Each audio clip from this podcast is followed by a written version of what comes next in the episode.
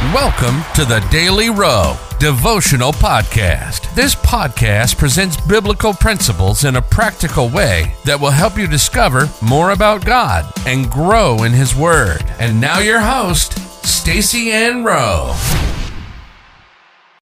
Welcome, friends, to the Daily Row Daily Devotional. Today, we ask the question If God be for you, who can be against you? The Bible verse comes to us from Psalm 124, reading verses 1 to 3.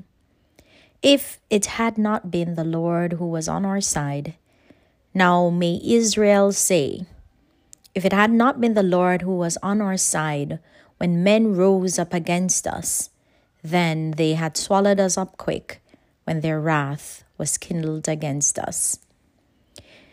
Sometimes we make the mistake of thinking that it is because we are spiritually strong or wise that we have overcome some of the attacks that have come against us.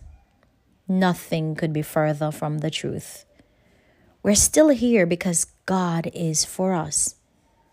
It was to highlight this truth, the psalmist said in Psalm 124, that if it had not been the Lord who was on our side, when men rose up against us, then they would have swallowed us up quickly.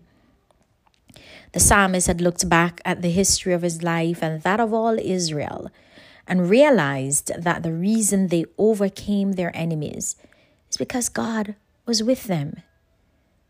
It is important that you let God be for you. The scripture tells us that if God be for us, who can be against us? When God is for us, the enemy does not stand a chance. The attacks, near misses, and planned attacks against you that have not materialized had nothing to do with you. It was all God. I recall when my oldest son was about seven years old. Without my knowledge, he put a $10 coin in his mouth, which stopped at his throat. He ran to me and indicated the problem. I grabbed him instantly around the waist with one intent to take him to the nearest doctor. However, the coin fell out at that point. We survived a potentially deadly situation only because God was for us.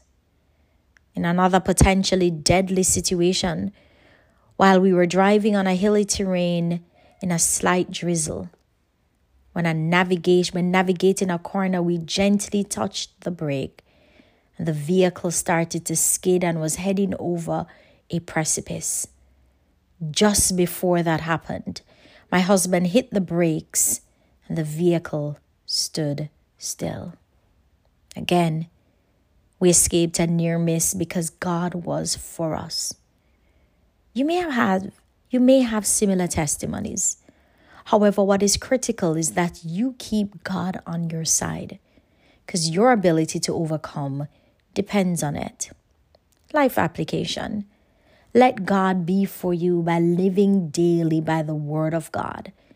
That is the role you must play to keep God on your side. Let us pray.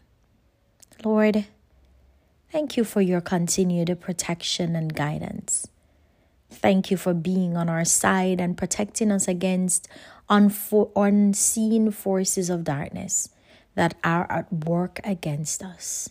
In Jesus' name, amen.